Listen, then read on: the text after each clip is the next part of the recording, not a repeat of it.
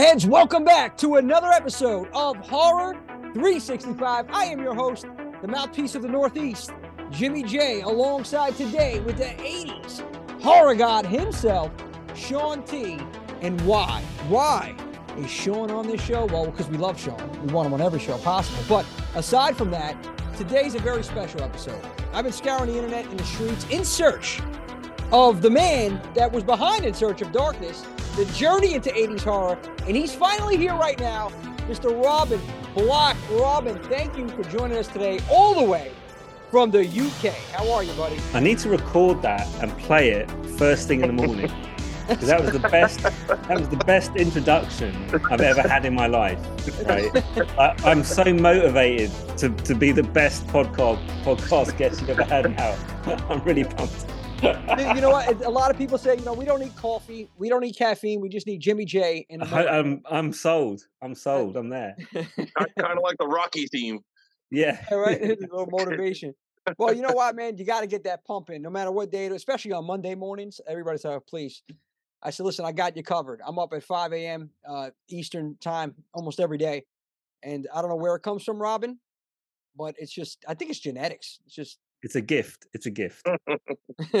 well, it's a gift today uh, to have you here on the show, man. Um, I appreciate it. Like you have no idea because I've been I've been watching these documentaries uh, since the first part, and when I first seen it come out, I'm like, oh wow, this is this is interesting because for me, I've never seen something like this on 80s horror. And watching them, man, it was I had a ton of questions going through my mind, but I guess starting from the top here to you, what was it that did it for you? What what was it that hooked you on horror? Do you know it's I was talking about this the other day with a friend of mine. Um when I was growing up, um I had a, a single parent family. I lived with my mum and um my mum really didn't worry too much about the age ratings on videos.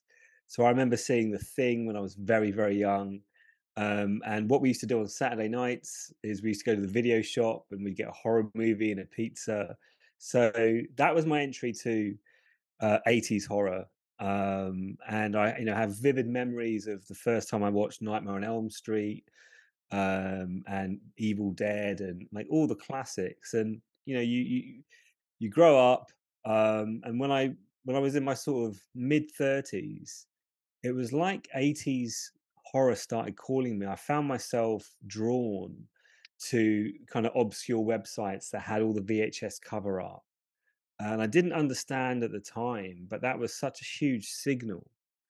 Um, and um, you know, that's kind of where it started. That it was kind of it was realizing that kind of 80s horror was actually a very safe space from an imaginative point of view um, and I kind of missed the aesthetic. I missed the experience of committing to a film based on the cover art and what you read on the back, and then you were stuck with it. You had to see it through, and it's so different to how we consume media now. Where if something doesn't do it for you straight away, you move on to the next thing because everything's available everywhere. Um, and you know the, the same applies to music. And I think what's interesting about um, 80s horror and also in search of darkness is you know it's coincided with the kind of massive spike in the rise of vinyl the massive spike in um uh, you know nostalgia. So there's lots of different things thrown thrown in there and also these these things tend to work on a 30 year cycle. So a lot of the guys and girls who are kind of making movies in the 80s they were inspired from the 50s so you get this sort of um, is is very circular.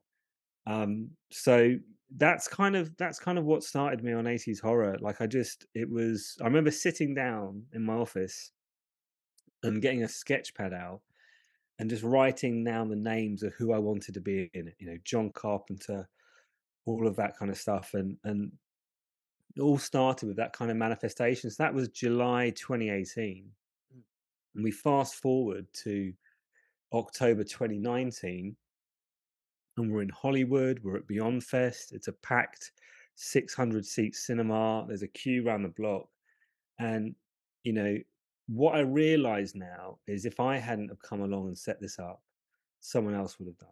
Because sometimes ideas just want to happen. You know, Yeah. they're not that complicated.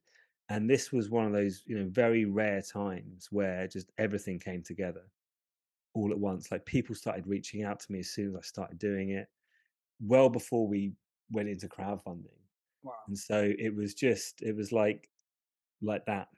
And here we are, like a few years later, uh, completing this trilogy, and it's you know, 15 hour runtime with the greatest lineup of 80s horror icons ever assembled on screen. With a few of them sadly no longer here, and and it's made a dent in the horror universe. I really believe that.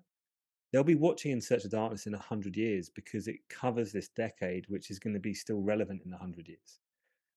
Um, Yeah, and that's what's remarkable about the whole process. No, I I agree with you, and I'm thinking like you what you a point that you brought out before was how like history re- repeats itself. So I feel like right now for horror, we're in this time period where I feel it's the best time to be a horror fan, and other than the '80s, and because now technology has advanced, so now we're in this whole like, hey, we can do what we did in the '80s, but we can amplify that. Uh, so I think the best is yet to come, honestly. And I think this right here, what you had with this documentary, now you're getting you're getting newer horror fans that are just being like introduced into this world, uh, a taste of what it was like to uh, to be in the '80s when you know. And and Sean, I know you can talk about this because you were you were a teenager in the '80s. Uh, back in the '80s, dude, I mean, it was frowned upon almost horror, and and now it's it's glorified.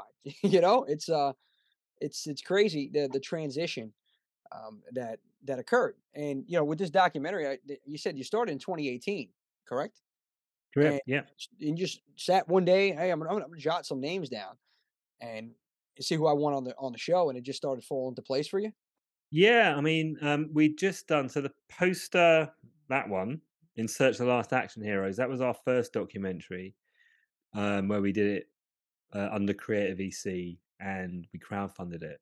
So during the production of that, um, I had enough time to look at something else, and I thought, well, you covered action now. Let's do horror. Um, and what was really interesting is I put together like a ninety second um, little montage of clips, um, and we put it out on Twitter, and it went viral. Like, just blew up. Like, people started emailing me. So many sort of crazy things happened. Like when we did the first Kickstarter, we had a tier where if you paid a certain amount, you could be in, you could appear in the documentary, and I had a whole bunch of people do it. One of the people that did it was um, Diana Prince, the D- Darcy. oh yeah, the- the- Ma- Mail Girl, yeah. yeah, yeah, right. And and and she did it, and uh, and and then I had this one email that I didn't recognize. So after the Kickstarter, when we started production, I had to email everybody, and I was like, "Who's this email?" So I wrote to the, you know, the email address, and I said, "Thanks so much for sort of backing us at this level. Could you, you know, we're about to start filming. Could you tell me who you are and what you do?"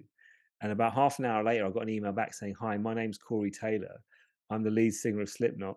Oh, and it was like you know um and then we you know we ended up doing three kind of collector editions with him and uh you know for, for his audience. And it's just it's you know it's been no no matter what happens next uh with what we do we'll always have this trilogy and i'm so proud of it. And um my great great friend david weiner who wrote and directed this um you know he- he's put so much of himself into this film. Um and you know I, I really think it works as a as a kind of comfort blanket. You know people have it on in the background people come in and out of it you know and you know there's things we want to do later this year. We want to offer it out to independent cinemas so they can just run it all day you know especially during halloween season and make some money for themselves. Like we don't want a license fee from it. We just want to support kind of indie indie theaters Nice. because people enough enough horror fans know about it now so it becomes this sort of uh, math, uh, massive because they're super long um, and then you just get sucked in and what we find is people say that it's like a comfort blanket for 80s horror fans like it's Yes, yeah. just you know and um, it, it doesn't pretend to be cleverer than it is You know, it's just the way I look at In Search of Darkness is it's just an indulgence. Three parts, uh, which I was shocked that it was going to be, you know, three parts. And and the funny thing about it for me was that I could sit here and it's like before I knew it, three hours has gone by. I'm like, it's been that long already, you know When we um when I looked at the rough cut for In Search of Darkness 3, which I reckon is the best received, like the the backers uh, um have been they've always loved what we've done, but it's been next level with this one, which was interesting to me because we'd covered all the major franchises. We'd covered most of the clever films as well. So this is like the bottom of the horror VHS shelf. This is the kind of level we're at, right? Like one note horror movie. This is like the But I- old English, right? This is Yeah, like old, yeah, you know, the right. Ides on the bottom. Yep. absolutely and and you know that was a real challenge like how can you talk about a film that doesn't have that many dimensions but actually we found a way that you know that doesn't laugh at these movies it, it kind of respects them. Um but yeah like it's it, you know when i watched the rough cut for that i remember thinking i'm supposed to be looking at this in a critical way. After about 10 minutes i was just i was just curled up in front of the fire watching watching this and enjoying it as a you know as a as the audience and i think that's a lot to do with the scripting and editing um, but actually i think it's to do with the format as well you know you can cover a lot of ground and it's um, it's very much of its time you know i don't know about you guys but i watch a lot of youtube creators that cover old movies and introduce me to old movies and some sometimes i don't have the bandwidth or attention span to watch an 80s horror movie um, but I like the hit of covering it, the best mm-hmm. bits, and talking about it for like five or six minutes. I like that, and I think that's what In Search of Darkness does pretty well. I agree. I agree, man. It gives you just just a taste of that film. And I what I started doing is I watched the first one, and then I'm like, I got to start writing some of these movies down. You, you know, and I get I get to the second one now. When the second In Search of Darkness, I have my notebook and I got a pen, and I'm I'm going. Oh, what I haven't seen this. I'm gonna write this down. I'm gonna watch this one. You know, See, that was that was something that we hear a lot, and it wasn't intentional with the first one. Um, but by the second one, we realized that we were introducing um, an, our audience to some horror movies that they hadn't watched. So in the packaging for the Blu-ray for the second one, we had a kind of watch list that you could tick off, and with the third one, which is um, shipping out right now, um, we've done it again. We've put a kind of watch list in there where people can go and actively tick off all the films. We're going to be developing something called the In Search of Darkness Challenge, which is because we're going to be running a flash sale on March 28th for the remaining stock that we have. And um, to help promote that, we're going to be developing a, a kind of free digital PDF with all the films we've covered in the trilogy. Okay. And you know, the, the. In Search of Darkness challenge is, you know, only the most hardcore elite horror fan will have seen everything and ticked it off. Oh, there it is. Sean, you ready? Oh yeah, I'm sure. Uh, We should I'm probably sure I've come up with some sort of the list, prize, some prize for completing it. But um, no, it's it- it's you know that was something that wasn't intentional, and it and then by the time we got to part two, and certainly by part three, it's something we think about now. We realize that actually, um, you know, what we're doing is curation, and the way we did it with part three is before we started any production, and before we did our first crowdfunding and pre-sales campaign, we went out to our audience and we said, "Look, wh- wh- who, you know, what do you want us to put in part three? And then after that first crowdfunding campaign back in October 2021, all the backers got to vote for what films they wanted us to cover. So what's kind of cool now is if I get, you know, if we get criticized on Twitter for saying, "Oh, you you didn't feature this film," and I'm like, "That's because our backers didn't vote for it." You yeah, know? it- like you left it up to the backers and the, and the people that supported the film, which I think is cool. It's more interactive. They feel like they have a, a piece in this. that that's the mission here you know with everything that CreatorVC does it's not you know i'm not really interested in being in the tv industry or the film industry at all you know i i like to call it fandom with purpose it's community driven entertainment and the whole experience um, of backing one of our projects all the events and the journeys that you know, that- we publicize and promote and, and it's very inclusive all the way through production. That's part of the entertainment value. What we find is the relationship between the relationship that the backers have with the film that they've co-produced essentially that's very unique you know when we see our blu-rays and stuff go up on ebay they're, you know they're hundreds of dollars because people don't often get rid of it because their their names in it you know Yeah. it's it's it's really a manifestation of their fandom um and that's the kind of work i really like doing um because you know in a, in a in a very simplified way it allows me and my team to almost work with our audience to develop a brief that they want us to deliver for you know and deliver for them and so it's very it's very insular by design And that makes sense, man. It does. And one other thing that ran through my mind is how did you guys decide on what films you were putting into this? Like, uh, how did what was that process like? Well, um, it's it's not really that complicated. So with the first one, um, you know, we looked at what were the most important horror films year by year. You know, we want and and then it also came down to access, like what talent can we access? Actors, behind the scenes, um, obviously the filmmakers themselves. Um, and so it's a combination of who can we feature. So across the trilogy, we have 125 contributors. So this is the greatest lineup of 80s horror icons ever assembled on screen. Um, and so it's meant we've been able to cover so many films, at, even though that we, you know we don't we- we're very fast. We don't spend a long time on one film. It means that we get enough insights and depth where it feels you know like you're you're touching the film. Um, but there's been um, you know the, the the greatest thing for us is where we get a kind of a contributor that's been in loads of different 80s horror movies because you know that's one interview where we can actually get insights about a whole bunch of films. Um so it, that's how we kind of make our decisions. It's partly to do with what are the most relevant films that we can cover what can we talk about in terms of you know how that film thematically links to what was happening in society then and how we reflect back on it now. Because part of what um our role is is to recontextualize 80s horror um you know i've got a i've got a documentary that's in production right now um called aliens expanded and it's Okay. looking at um james cameron's aliens Oh, and so, you know, 20 years ago, there was like so many making of documentaries done about aliens. Like they're amazing. We can't compete with that.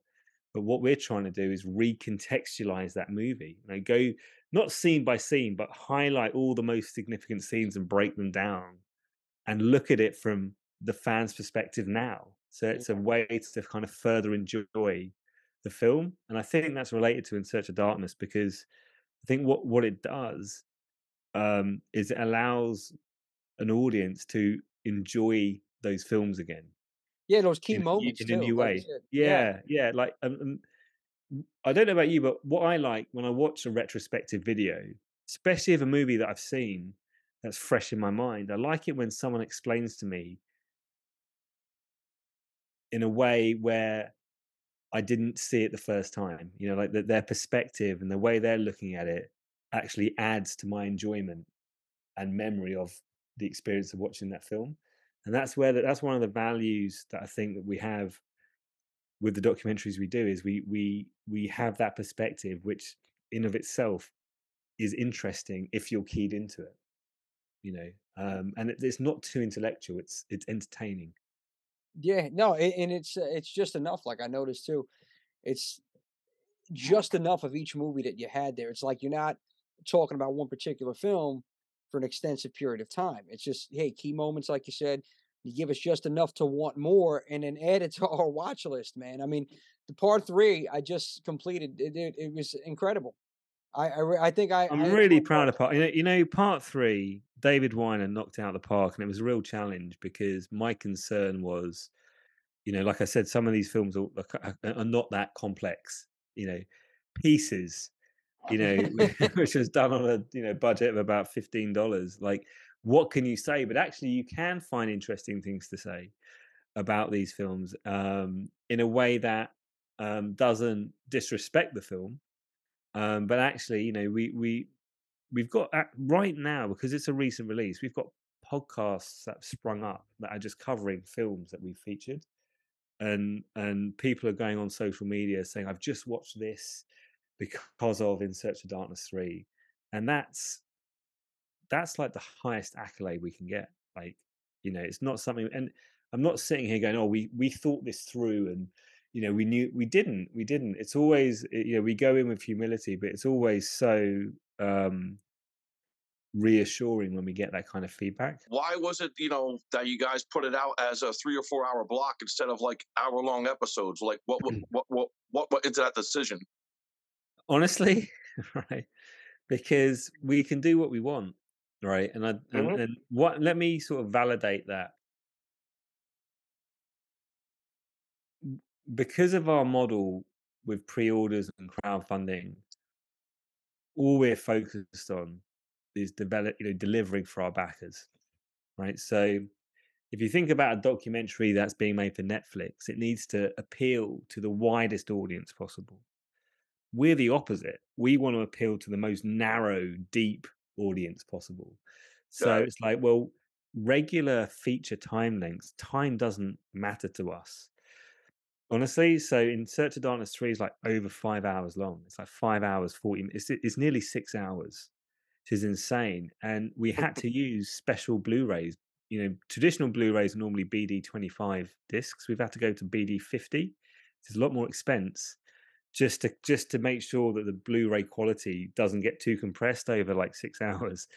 Um but that's because we could and because we didn't care about external distribution because that's gravy but we're focused on our backers and our backers know our work now to be indulgent because we're not we're not cheap you know we're I, I like to think we're reassuringly expensive but we're really focused on the horror fan that's keyed into what we're delivering you know and i always talk about um there's a there's a guy called kevin kelly who's a guy that set up wired magazine if you know wired magazine Yep. and he's got this amazing essay called 1000 true fans and that's our kind of mission you know um we want to have 10,000 true fans that will be part of every project we do Yeah, you because know, they're more we're like, just just delivering for them it's like a it's like a social media account in a way, right? You look at a social media account. I'd rather have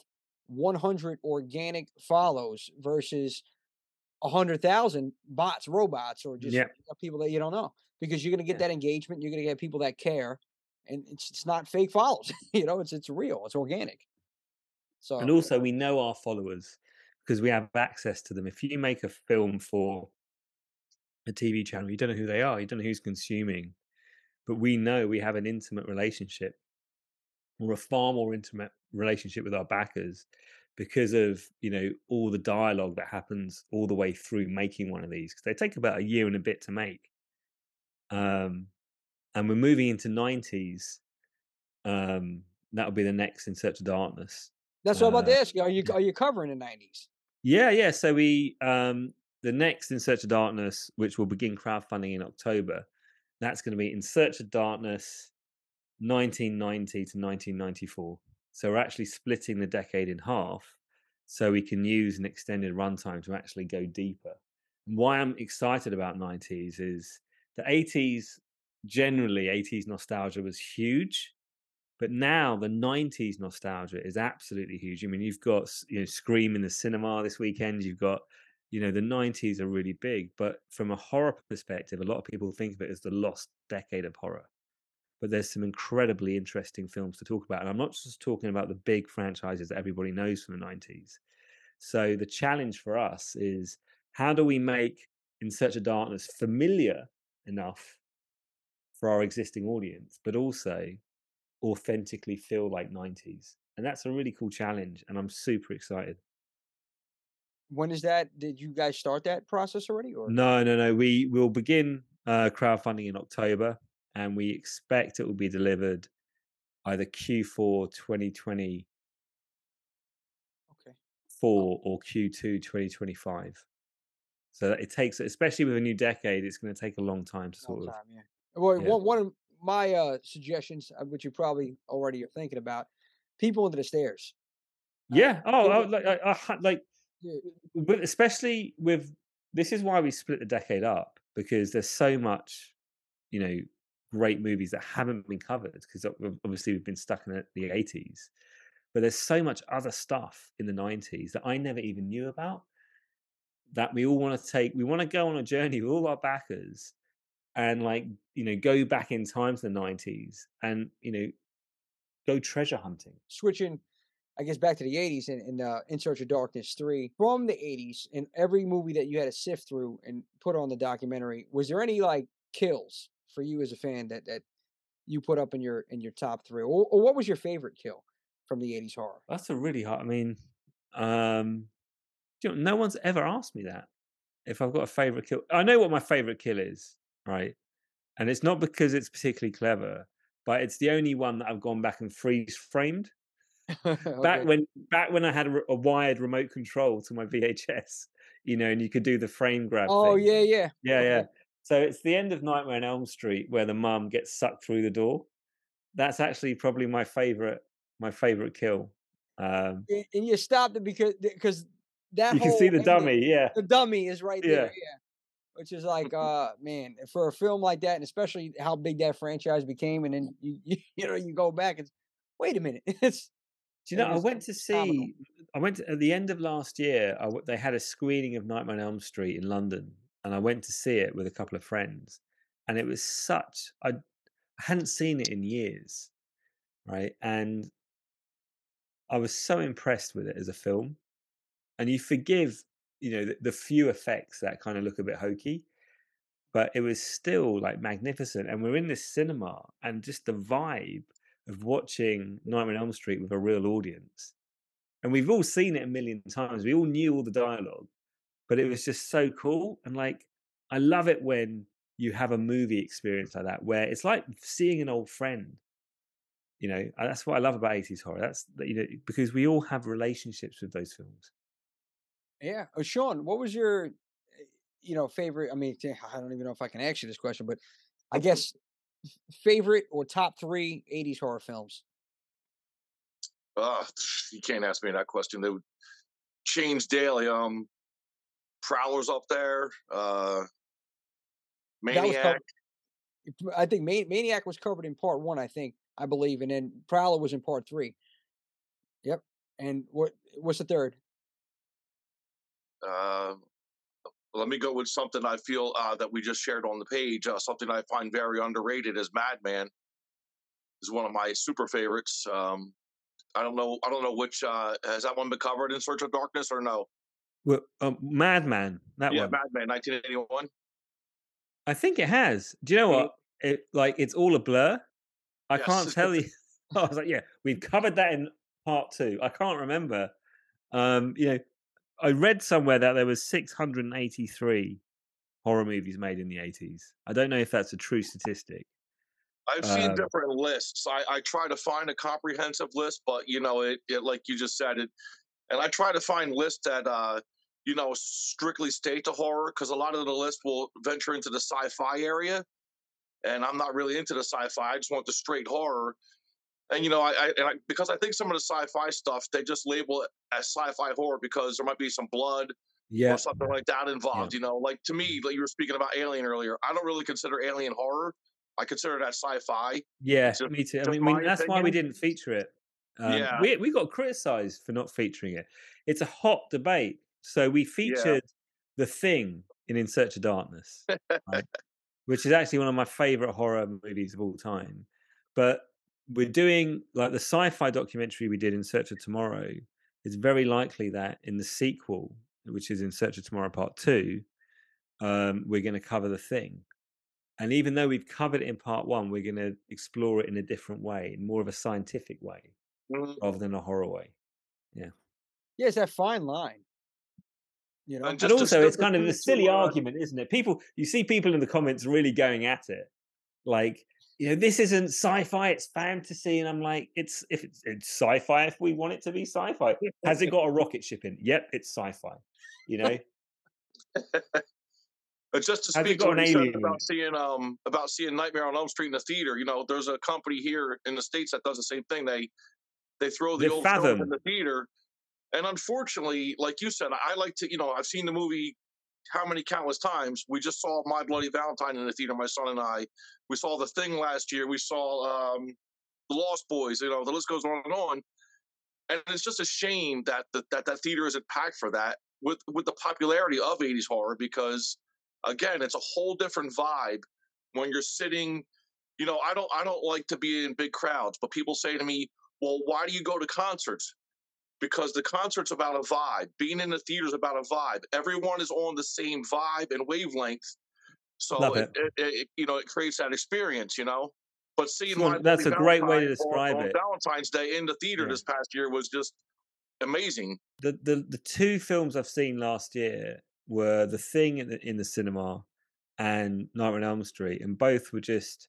It wasn't just about the movie. It was mm-hmm. about it was about time travel you know, in Absolutely. that theater at that point, I was watching it for the first time and it was 82. You know, like it's sort of like that's and it yeah, there's and it's funny as well with those really clever notable notable iconic movies they have they have to have complexity and depth and a lot of things going on that's why we're that's why they're still relevant now right um but the way i like to look at movies is they they become friends with us, and it's like you're not the same person. Have you ever heard the the uh, the kind of quote about you know the same man doesn't step in the same river twice, right? Because right. the river's different and you're different, and I'm and I kind of want to uh, use that analogy with movies. Like you know you you you are not the same person that you were when you first watched a movie and loved it. And for me, you know, movies that I loved when I was 14, I'm 45, right? So the movies that I loved when I was 14 and 13, some of them I still love, some of them I can't watch. Like it just won't interest me, right? But for some of the classics, it's like I'm watching them, but I'm watching them not as a 14 year old, but as a 45 year old. And my relationship and experience with them is completely, perspective is completely expanded. So I'm seeing and understanding things that just went over my head when I was a kid.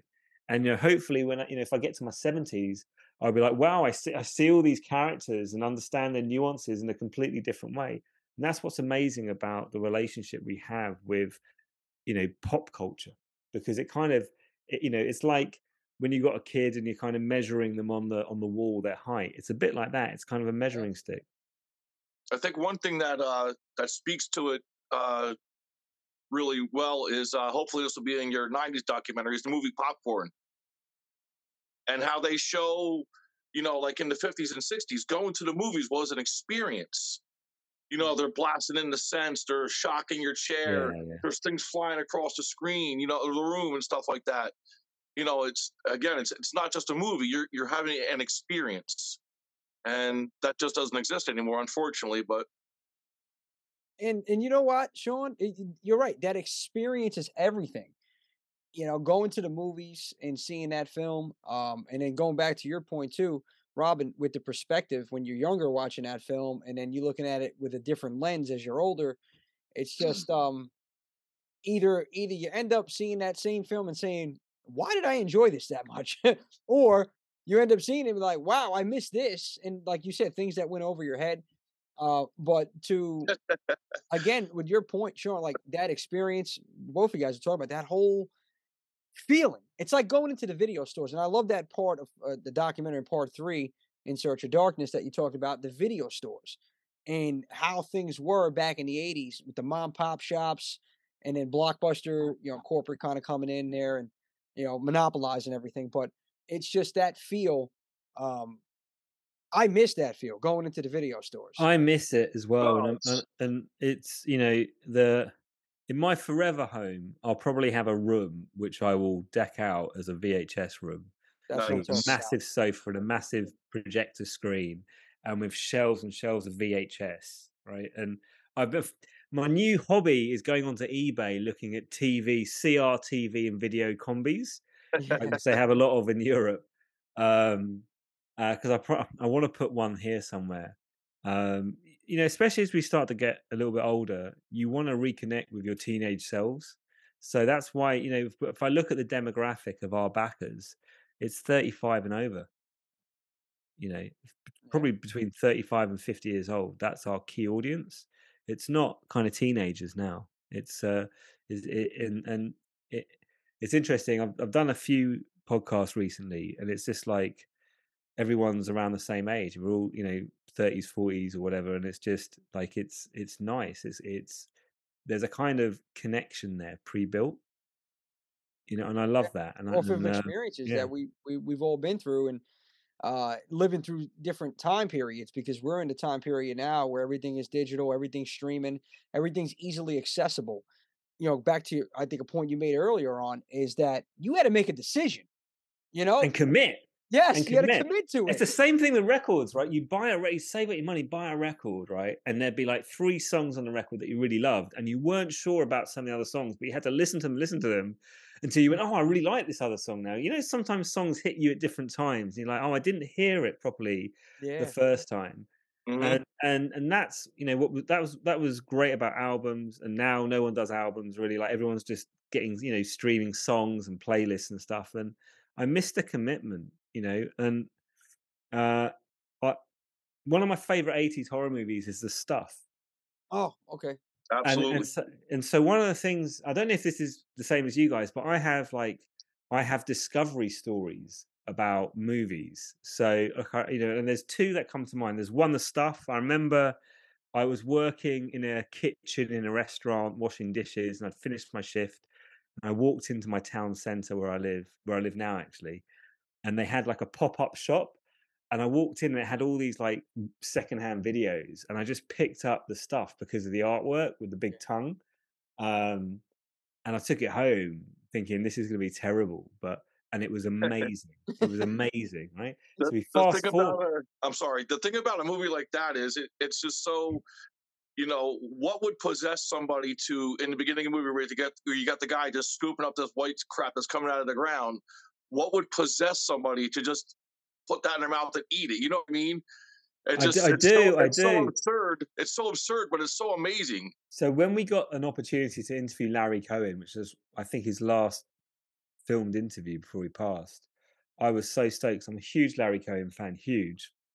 I've read books on him, like, I, but I love that discovery story. The other one um, was um, going to a kind of charity shop and picking up a kind of big box VHS. This is when I was like maybe 13 of Day of the Dead. Oh. Right.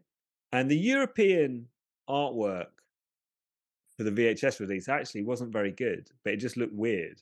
Mm. so I took it home and watched it, and it's like such a s- incredibly claustrophobic, horrific experience that I was like, oh my God, this is amazing. And, and I fast forward, and when we did the first In Search of Darkness, I did some interviews myself. I went out to America um, and I went to Pittsburgh and spent some time with Lori Cardille, who played Sarah in Day of the Dead. And I remember just thinking, this is crazy because I've got this relationship and discovery story of the film that you're in, that you're known for in the horror community, like in the horror kind of circuit. And it's kind of all come full circle you know and this wasn't just any film this was a film i used to watch on the regular you know and i still watch it from time to time like i still um I, there's elements of that movie and the artwork that i'm drawn to um and that's you know that's kind of we've all got we've all got stories like that you know you're um, you know jimmy i'm looking at your amazing posters and you have two of the greatest movies in the world right behind you and you know predator predator has horror elements it's yeah. basically a slasher right? Um we consider it sci-fi but predator is a perfect movie. It's a perfect i went to see it at the cinema a couple of years ago again. It's perfect. I went to a q&a with john mctiernan at the end of last year. He was oh, talking oh, wow. about it. It was just it was just fat but if you know i could watch predator um you know in 10 years time and nothing will have dated about it and 100%. the pacing and everything will it, there's just but i remember the first time i watched it you know like I, I, I remember where i was who i was with how old i was that's what's amazing that about connection that yeah. story that yeah. you know why my father that was the first movie i watched with my pops was predator wow yeah. so it was predator and he was a horror guy too um so yeah we you know that that connection with him that, my that mom, my youngest memory my mum is coming over on Saturday night, um, and we're going to watch Exorcist Three. Sounds like I'm a good doing like you know, and it's just like you know, like, so it's just it's I, I I love it. I don't really think of myself as like a horror person.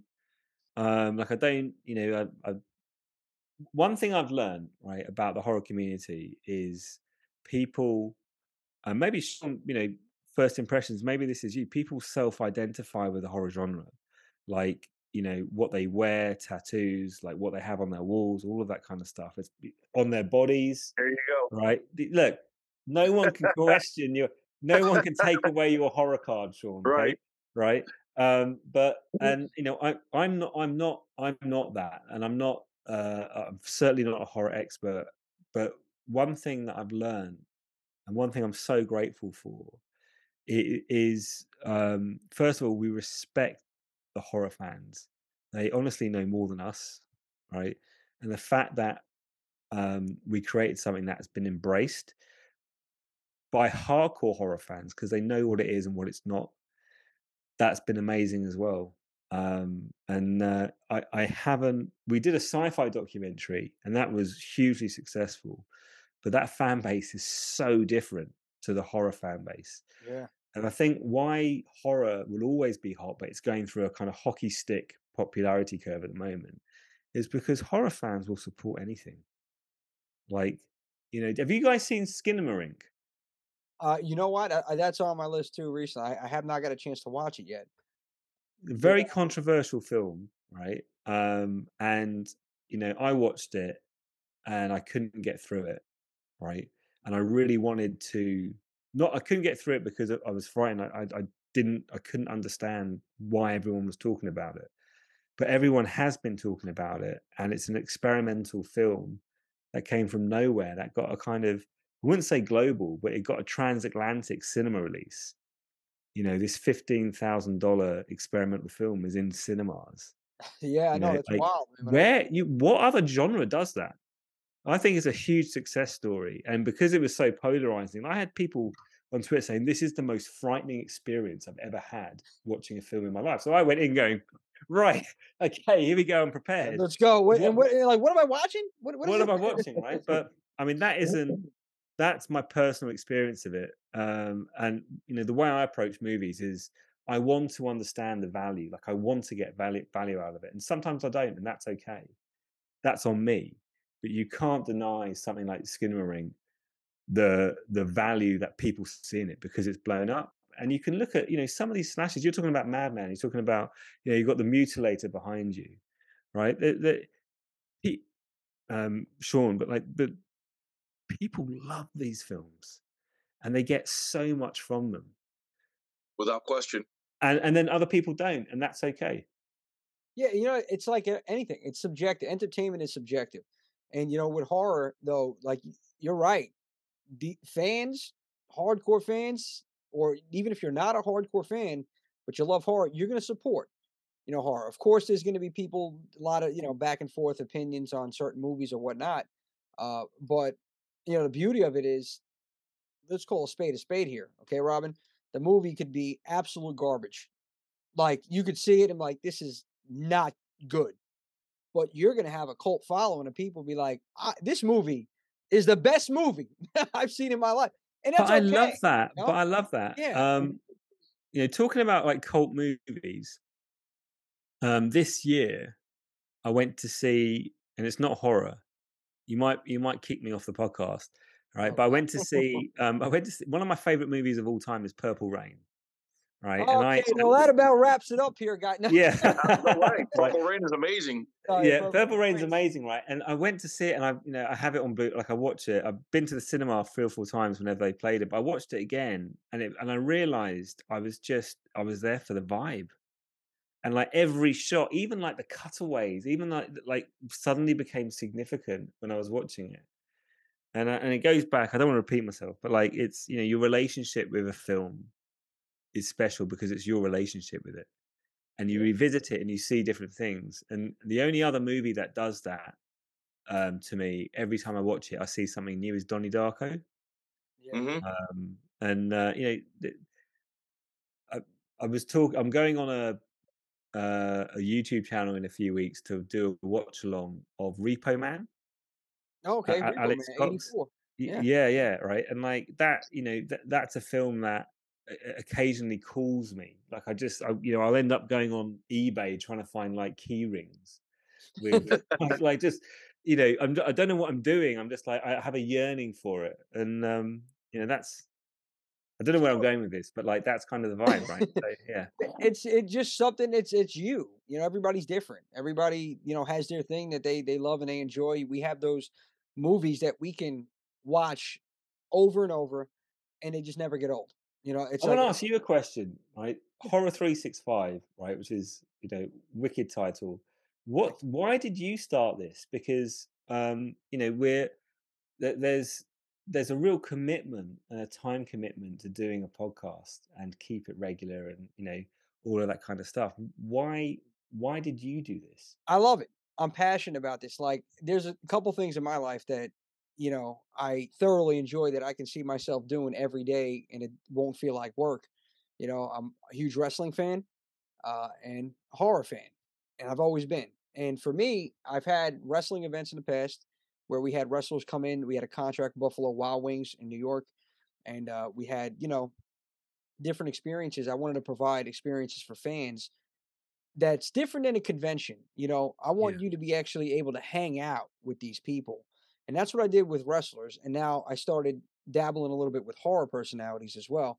Uh, but it started here with the show, and I came up with the name. I wanted to do just rec podcast, just talk about horror, you know, and it's starting to grow, you know, every every week. And you know, right now on Facebook, we got about thirteen thousand. It's organic Yeah. follows. It's not, you Yeah, know, yeah. and I it's can, I can see why. Like, there's just something. I mean, the the connection with wrestling.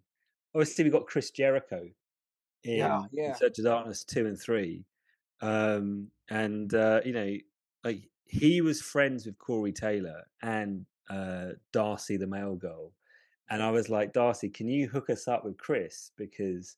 Uh, you know, he's a great name. Like we like to have kind of popular figures that are horror fans in our things to give like the fan perspective.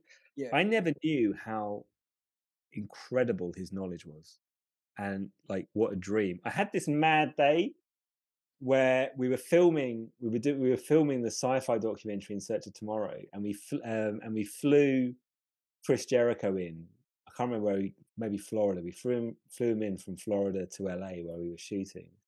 And on the same day we were filming uh, Peter Weller. So and, and they crossed over. So I remember being on a on a Zoom call just like this, but it was Chris Jericho and Peter Weller, and I'm like, I was in my kitchen,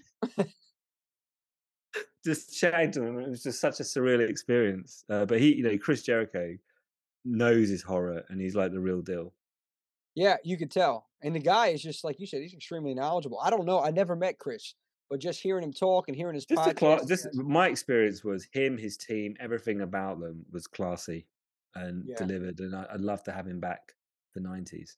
That's a guy. Yeah, that's another guy I was thinking about, like trying to reach out to to get him on the show because I'm a huge wrestling guy, but at the same time, horror, and he's like right there. He's in both, you know, and that would be a you know nice uh nice interview, nice conversation with Chris. Uh, and he's a talker, man. Like I, you know, I listen to his podcast as well too. Uh, so he's he's really good at what he does, man. And and you could tell it just he's passionate all around. You know, back to the people. That's another question just popped in my mind now. You know, was there anybody that you wanted to have on that you weren't able to obtain? Yeah. Uh, so the the, uh, the white whales, as I call them, these impossible missions that we have to hunt until we get them. the two, right? Okay, uh, and they they they shared uh, joint top position. Okay, Bruce Campbell Oh, just couldn't make it work, I was thinking, yeah. and Clive Barker, who we came Mm. so close Oh. to uh, many times, just didn't happen. And and I, and you can't win them all. But I have a brilliant story Oh, I'm ready to yeah okay so uh we worked so hard to get everyone i had a chat with barbara crampton uh last weekend Oh. she called me up about like another thing she's looking at um and i said to her i remember when um because because it was a crowd funded documentary and this is back in 2018 people were very skeptical about crowdfunding. And I remember having a chat with Barbara, and she was like, you know, normally I don't do crowdfunded projects because you know there's a chance they might not come out and blah blah. And we were like, this is hundred percent happening. We're really committed to doing this. Barbara joined the casting, and it just opened up. Everyone else wanted to come on because Barbara came on, yeah. but we couldn't get every. And then the next sort of huge thing that happened at the end of production is we got John Carpenter. So oh. it's like this is official. We've got John Carpenter. Um, uh, but we, we, you know, we, we we couldn't get everyone. And then when we were when we were in production for part two, I got called up by Robert Englund's agent, right? And I, you know, I'm sure you've had to deal with agents. Oh boy! This, yeah. this was the greatest call with an agent of my entire career. she rang up. She went, "Hey, right, um, Robin, uh, uh, Robert wants to be in in Search of Darkness Part Two. Can you have him in it?" And I was like, "Hmm, let me think about that." Right? And it was like Robert, you know, Part One was a hit, and Robert likes hit hits. Uh, and it was the best conversation. I said, "This is the best conversation I've ever had with an agent." and, you know, he, you know, and and David, my director, went out to see him uh, and was with him for three hours, and he was magnificent. Um, he's very theatrical and yeah. super smart, right? And elevated in his thinking and the way he explains stuff. And you know that that was that was a great. I remember I was out with a friend when I got the email, and I was like, like I am so happy that he wants to do this. And you know, with um, you know, with nineties, there's lots of big names that we want to get involved, but at least now we go in with a bit of a track record. Yeah. Uh, but yeah, so that you know, Clive Clive Barker, um, you know, would have been great. And, and, Bruce Campbell, when you see him in interviews, he's like charisma on legs. Like he would have been amazing. We didn't really have anyone from Evil Dead um, who was really part of it. And um, you know, I feel that although our segments on it were really good and they were, you know, the the the commentators who talked about it were very knowledgeable. I would have loved to have someone from the film that had been in that experience um, because it's it's you know one of the greatest horror. You can't talk about 80s horror without talking about Evil Dead.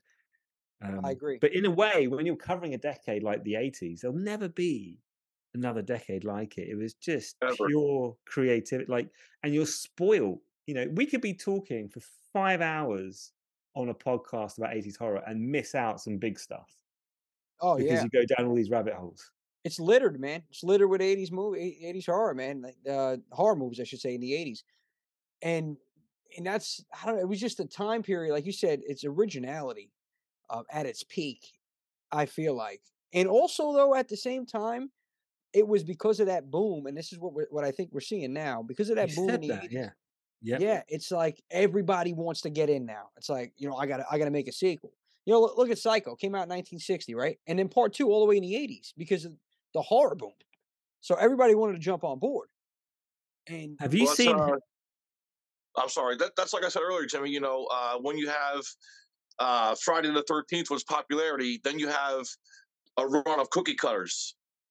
You know, and it's just an explosion. The same thing with music. Um, you know, you have your Motley Crues, your Poisons, your big bands, but then you have another 20 bands that are cookie cutter. You know, on the Sunset Strip in Los Angeles. You know, the same thing with horror once Nightmare on Elm Street hit, you know, now you got, you know, a run of cookie cutter movies of of you know the same kind of deal going on. So it's just what okay. So this exploded. is so so this is a question for both of you, right? I agree with you, Jimmy. I think we're seeing another golden age, right? Um, and the barrier to entry is so low that anyone who's really committed can make it happen now, or at least have a go. Um, what's come out in the last five years that that you've got excited about from a horror movie fan perspective? I'm uh, taking over the show now. I'm gonna.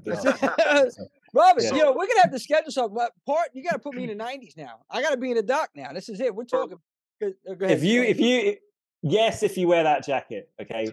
So yeah. Listen, uh, let me tell you. Hold on, while you're here, I was debating between this or the silver one, Rob. Well, silver one. That's a that's a hard one. That's a hard one. I'm impressed. It's oh, jeez, you got it. It's a done deal.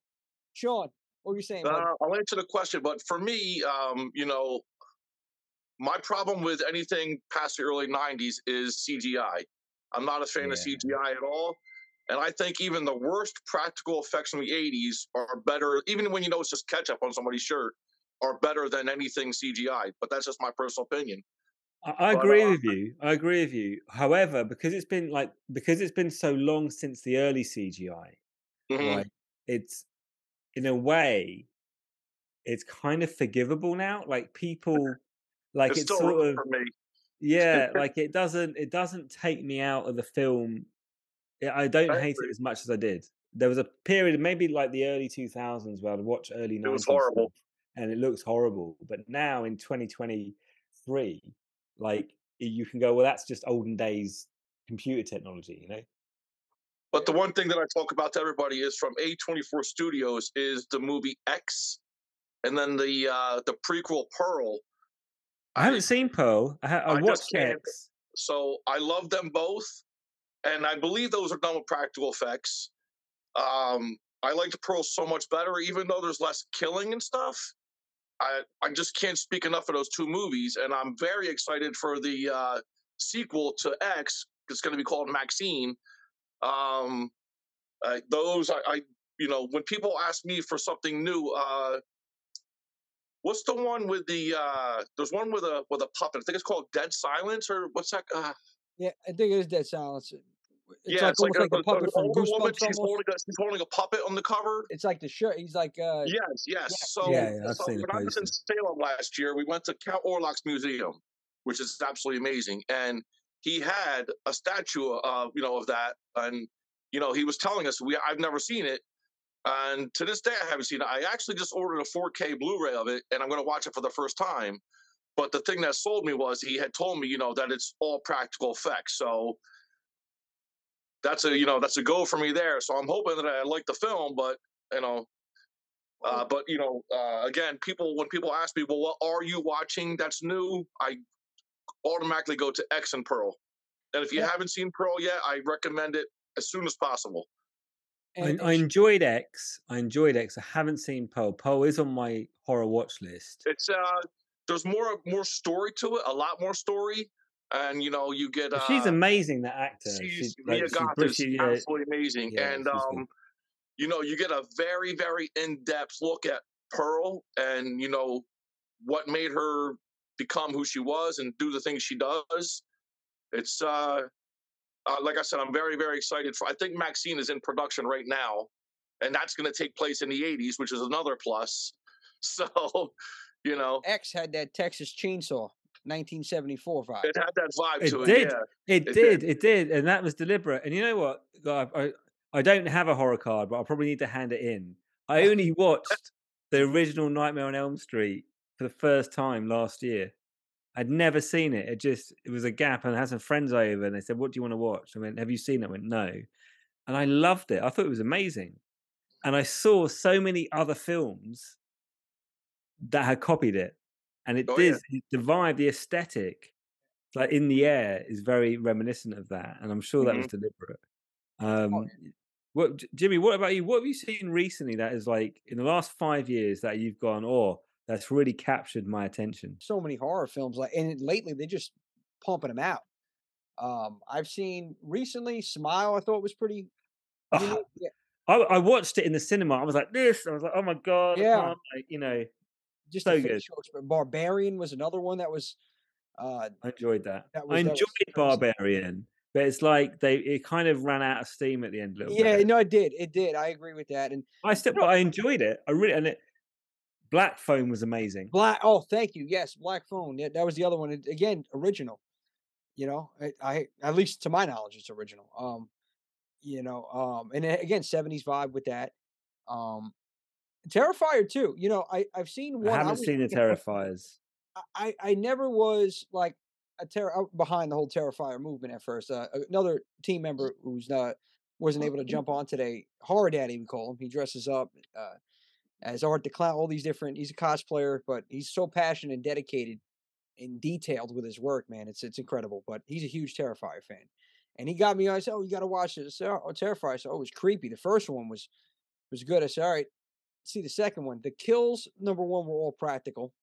Um, so they did a great job with that, and it was just it was sick. Like the movie was the movie was sick. So it got me. It, you know the buzz that was going around, people passing out in the theaters or throwing. Yeah, up. that that's the why I haven't seen it because the there's a whole bunch of horror movies like Martyrs and like there's a whole sort of I'm not what what do they call it torture porn yeah. right, where, where, exactly where the saws Yeah. where the saws got to right where actually it was too like I don't maybe when I was younger like 14 I would have really dug it but I find it I don't I'm it's not I'm I, I'm frightened of getting frightened but I don't enjoy it as much as I used to I Can- just Can I, give just you a recommendation, Robin? yeah So before you watch Terrifier, I think the theatrical one was 2017 or Terrifier 2. Yeah.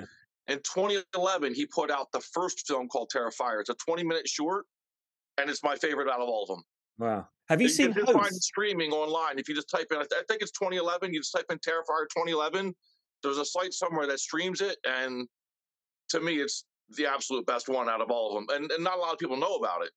You know, he, but that's a great story, Damien Leone, because he's an independent creator that's doubt. created a, a hugely identifiable character, a whole universe and IP around it, come from nothing. Yeah. And you can't, this is what I'm saying, like, you can only do that in horror. passion. That's what It's it been a long time since there's been a character who stands out like Voorhees or Freddy Yeah, or I, Chucky, hu- yeah, and, and Art the Clown does that.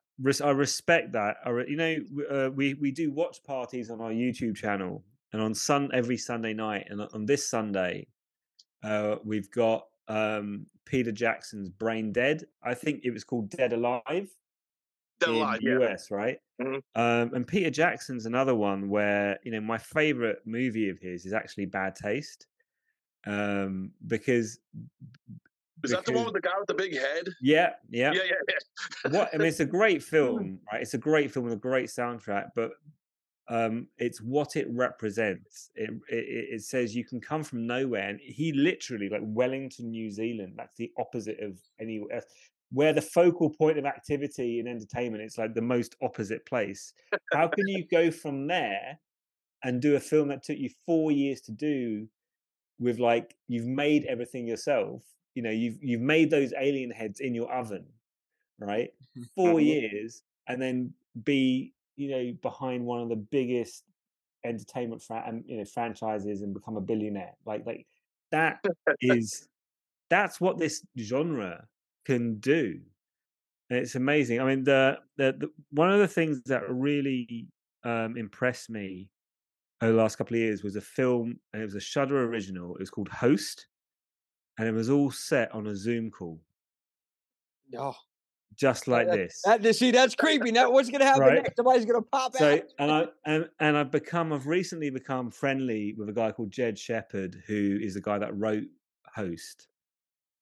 And it's just I mean, I said to my dad, who's like in his early 70s, I said, Dad, you've got to watch this. And like if you watch this and you're like and you're gonna commit, you need to watch it on your laptop with your earphones.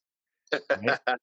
okay and he and i and i said look here you know here it is like go watch it and he wrote back to me the next day next day saying are you trying to kill me right but like that that um and it's only 60 minutes long right and it was just i don't i can't say enough good things about it like i recently revisited it the first time i watched it it scared the hell out of me i was like that uh paranormal activity yeah. uh Blair Witch. All of those kind of films I love. Did you see the Blair Witch Project? Yeah, I did. Do you know what? Right. So obviously we're going to talk about Blair Witch in nineties, and um, but my personal experience, I was at university in Manchester in, in England, and I remember going to see it and being really excited about it, and not enjoying it. Mm. Oh, I mean, you know, that's that's why I said horror subjective. You know, uh, it's it's. I think for me, it's one of those films that it's it scared the hell out of me. I mean, the promotion for that was everything. But that's what they talk about, and that was the first viral, like you know, and everyone tried to copy that, and and and um, it it's uh yeah, like it's going to be so much. The nineties is going to be so much fun. I've actually bought Blair Witch Project on Blu-ray, um, and I need to watch it again because I haven't seen it since it came out, since I was at university. Just to speak to the opposite side of the spectrum from you, Robin, you said you weren't really, you know, excited about the Blair Witch. So I had seen it for the first time. I didn't see it in theaters, but I, I had it on VHS. And I'm a guy. I'm a guy who likes the outdoors, and I had seen it before it was revealed that it wasn't real. And I, I, I watched Texas Chainsaw Massacre when I was 10 years old. I've been watching horror my whole life, and because it's in the woods and that's a reality for me, it scared the living shit out of me. Like I'm not gonna lie. There's a scene where uh, they're in the tent after the one guy disappears and they hear him screaming in the night in the darkness. I was looking behind the couch, man, and I'm not even making that up. That scared the shit out of me. But because you know, because I like the outdoors and that was a very realistic, you know, thing. Then I got disappointed, you know, when it uh was when it revealed, revealed that, that it wasn't real, you know. I, I love But it. I mean, people, a lot of people look at that as like a start of found footage, but that all started in 1980 with Cannibal Holocaust, man. You know, that it didn't start there. Cannibal Holocaust, I believe, Yeah. is like is like the you know original. I mean, that, it's a very controversial film because of um, the animal killings and stuff like that. And actually, when we covered it in part two, Chris Jericho did a really good piece of commentary about it. But if you watch Cannibal Holocaust and if you can see past, I love it. yeah, it's it's it's a very evocative film. Um, I the last so host, if you haven't seen it, it's on Shudder. Mhm. Please watch it. And extra points if you watch it on your laptop. I'll give it a shot. If you, I'm, I'm Look, doing I- laptop. give you I'll give you accreditation on your horror card if you manage to do that. Okay. Let's go. Okay. The other, thing, Uh, the other thing about Cannibal Holocaust, you know, I still genuinely believe that some of those natives might have actually been really killed in that film. man, I- I like ju- it, but that was the whole pitch. It was a It's snuff so movie, hard right? to not. That- It's, yeah. Like the girl that's on the beach where he's you know hitting her with the rock and everything man that's that's not only hard to watch but you know It's interesting, right? Because what you've touched on is the idea of the urban myth, mhm. right? And so when I was growing up, I grew up through the video nasties era where everything was banned, right? right um, and and I remember um, being about sixteen, and The Exorcist was banned, and I'd always heard about this movie, and they were they were so it's banned on video, and I found they were screening it somewhere. So me and my friend of mine, and we both worked at Pizza Hut um, at the time. After our shift, we drove up to watch The Exorcist, and it just absolutely blew my mind. But when it came around again, like in the 90s for their big cinema release, they did a big theatrical release and they added footage and stuff. It was still amazing because it's a, another perfect film, but it didn't have it didn't have that mythos because it had. The Evil Dead was banned in the UK. The first time I watched that, I remember there's a jump scare in The Evil Dead where I literally, you know, I levitated off the couch. yeah, right. And- doing, man? yeah, and the other the other one, right? There's two uh, there's two other movies I'm gonna shut up, right? There's two other movies.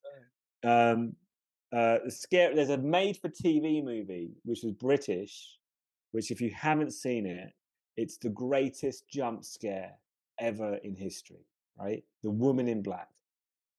Woman in black. Hmm. Down. Please get on Google and order that movie. The Woman in Black is from like 1983 of all 1986. i'm trying to think if i've seen that one It has the well, Daniel Radcliffe remade it in the 2000s, right?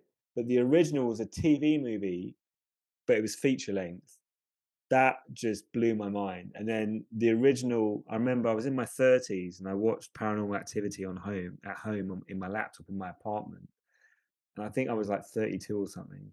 Uh, you know, 32 year old young man had to sleep with the light on, yeah, hearing all these noises. yeah, the nightlight, the SpongeBob nightlight, and everything going. You got to put on a Disney movie after that to get the Yeah, yeah, going. oh man, no, listen, it's real. You watch horror movies at night. Some horror movies will do that to you. Like you just like, what did I, I- just watch? Why did I I, won't watch horror movies on my own. Right. I really not yeah, like I don't it's I get I get too into it and I, and I get uncomfortable. Um yeah, I'm like I'm a bit of a scaredy cat. Like I won't there's a lot because I get so into it, it really affects me. It, you know, I get you know, I'm like this. I'm like, you know, watching Smile at the cinema. I was like, Oh, you know, reclining into my chair, trying to sort of, you know, but that's what's amazing about it. Like I, I don't apart from maybe like really well done big effects pieces, there isn't another genre that that. Oh, it could be yeah. it could be something simple. I mean, I remember watching Dark Night of the Scarecrow when it came out on TV in the early '80s, as a whatever, you know, 12, 13, or whatever how old I was, and the part that I didn't, I couldn't sleep was at the end when the Scarecrow turns his head. It scared the living shit out of me, and I did. I 100% didn't sleep that night, you know. But yeah. some, something that simple, you know, and, and a made-for-TV movie where there wasn't any blood or anything like that going on, but just the thought of that, you know, Scarecrow turning his head at the end of that movie like he did, that that just that's that the it. perfect. That's the perfect age. Is twelve or thirteen? No doubt. That to imprint horror. Mm-hmm. It's like tribal scarring. It's like you know, I've got I've got two young daughters, and I was having a chat with my wife. Uh, say, is six years old too young to watch Jaws? It probably is. probably, I don't want to go to the beach, Mom. No, yeah, I'm never going. I won't go swimming. My my wife's from Australia, right? So we, we we go back every well, we go back as much as we can, and um, but I never go swimming in the sea because they've actually got real sharks. So you know, and Jaws did that to me. So yeah. Oh yeah. Oh yeah, no joke, man. I'm not in the water. I go maybe just uh, feet. That's it. I'm not. I'm not going in. I'm not a water guy. The, the beach, I'll go. I'll sit in the sand for a little bit. Yeah, yeah. I'm not a water guy. You know, I yeah. like watching the water. I like, yeah, you know, yeah. on a platform. That movie, that movie, you know, uh, scarred me. So, um, guys, this has been really fun, and I, I want to thank you so much for inviting me on. It's a real honor um, and, and privilege. And when we get to do In Search of Darkness 90s, um, please reach out and, and we'll hook you up with David Weiner, who's who's far yeah. more knowledgeable um, and way more charismatic than me. No, come on, man. I, you've been you've been he, a blessing, man. I appreciate he, it, Robin. but um, you know, he, he would love this, and um, he can go really deep because obviously he directed everything. Um, but you know, thank you so much for for inviting me on. I, I find that stuff. You know, this is a really great podcast, and um, I find that I get a lot of energy and ideas from doing this kind of thing, and I appreciate. It. I feel uh, very honored. Oh, dude, listen, Robin, you're more than welcome. Thank you for taking the time for us. But, but before before we let you go, I got a little segment here. Okay, it's called the two minute drill. So I'm going to ask you a whole bunch of random questions, uh, and there's no right or wrong. It's just you know you, you give me your best response. I'm going to set my timer here, but you got to do it within two minutes. Uh, we only okay. have one person to complete it, but I think it was said himself in most of the answers. So yeah. So here we go. You ready to rock and roll? I'm I'm there. Okay, we're here. Three, two, one. Favorite horror icon. Charlotte, uh, uh, chocolate chip Charlie. Favorite slasher. Friday the Thirteenth. Weapon of choice.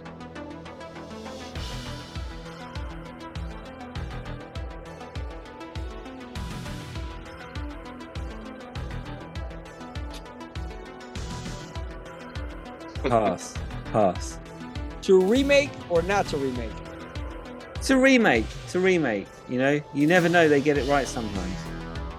Dark alley in New York City. Who do you want to have your back? Jason.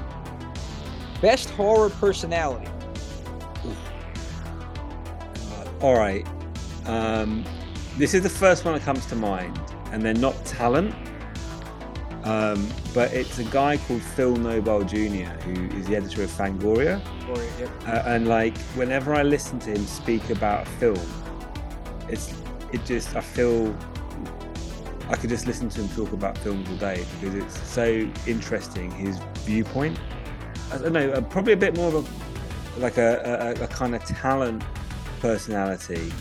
Maybe Joe Bob Briggs. Like, there's a kind of affinity that we all have to him, and, uh, and he's like a centre point for it. So yeah, and he's in of Darkness.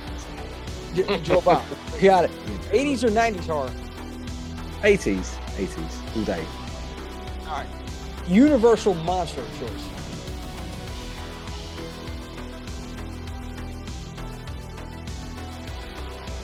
I'm going to go with Frankenstein. Frankenstein.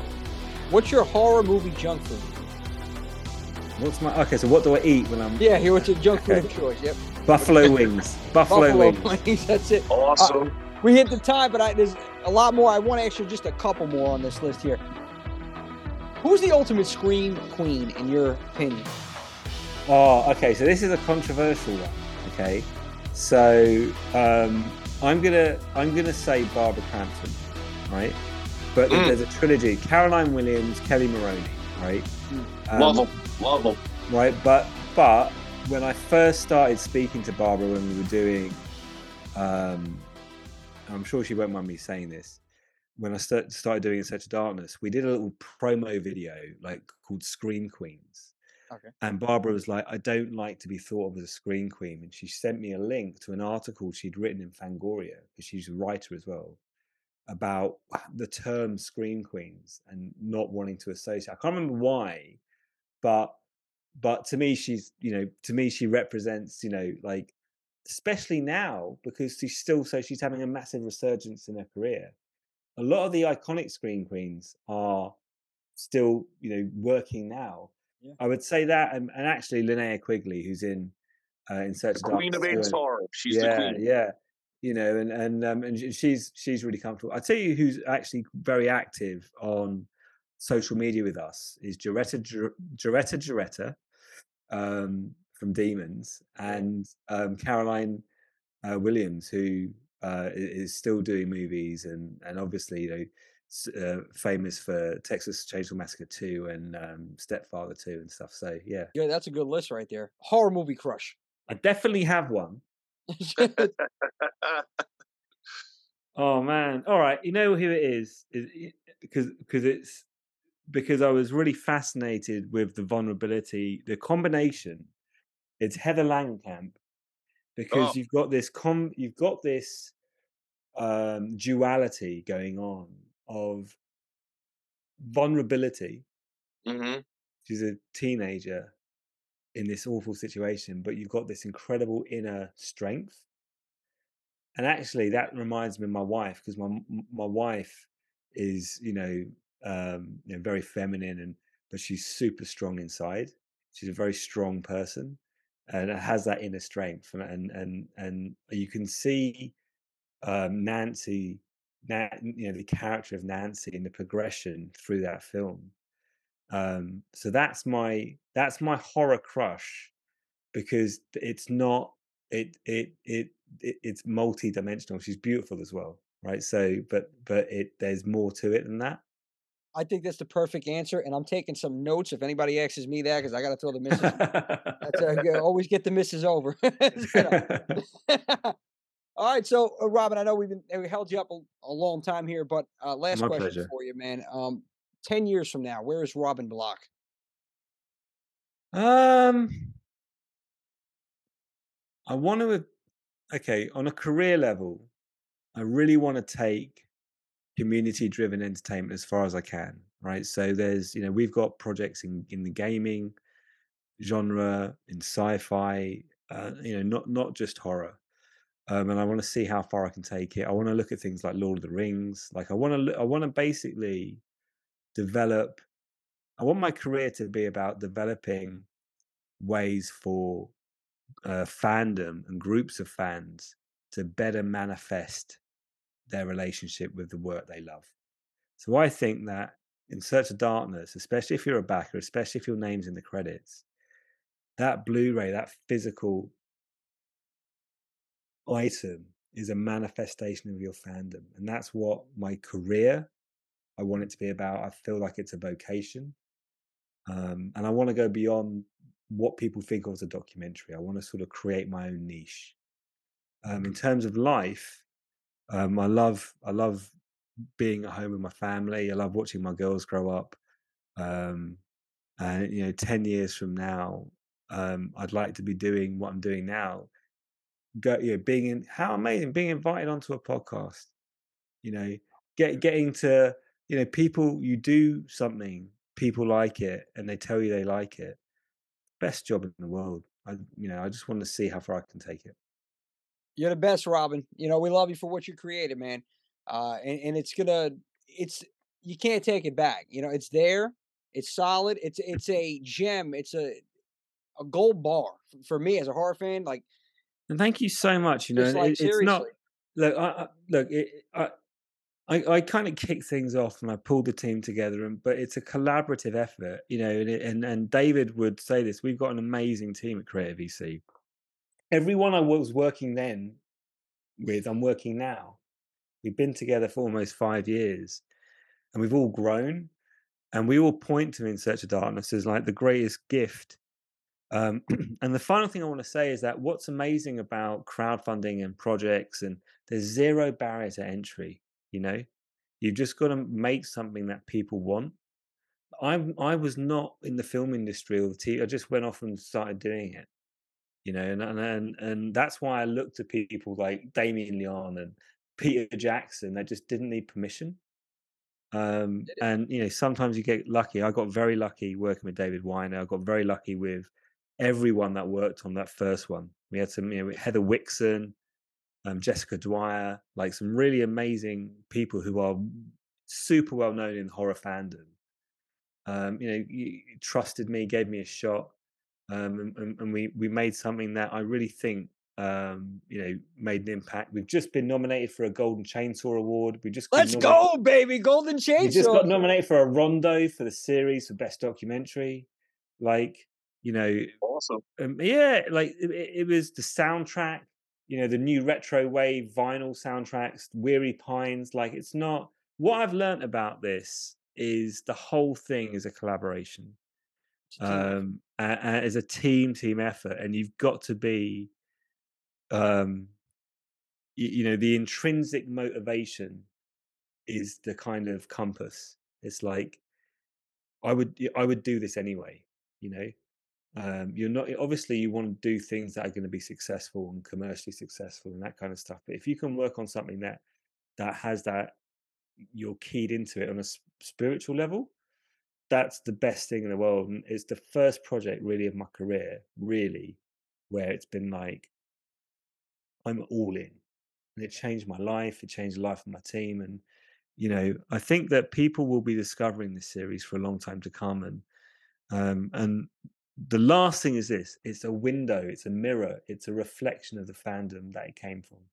That's all it is and it's incredibly done and shout out to creative vc the entire team uh, to you rob to dave uh, you guys have done an amazing job with i will recommend this to dave please get in touch when we start uh, talking about 90s because because he would really love it and i think he'd really enjoy meeting him he'll have a whole different because he did all the interviews he'll have a whole you know yeah, well, amazing yeah, we'll stories get, yeah, definitely. I would love to have Dave on and, and talk to him. Yeah, definitely We'll do.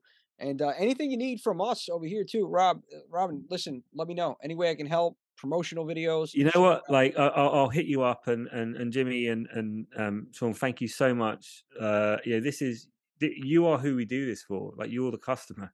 You. you know, like it's kind of if uh, you know that's it, and you see this commonality. Like there's, it's just like the bat signal so you throw up the bat signal, everyone's like, right. You had me sold at yeah. 80s, Robin. You had yeah. me sold at 80s. I'm there. What yeah. is it? What I yeah. If you can tag the 80s or just email if you, if you start promoting, if you push it out on your socials, just tag at 80s horror doc. And we'll, we've got about 150,000 followers just on the horror um, across Instagram and Twitter and Facebook. We'll push this out hopefully uh, you know people discover your show as well. So hey, listen, that teamwork makes the dream work. I always said that, Robin. Thank you so much. I appreciate that, man. And Horrorheads, thank you for tuning into this incredible episode, and thank you for celebrating horror not only in October, but 365. We're gonna see you next week.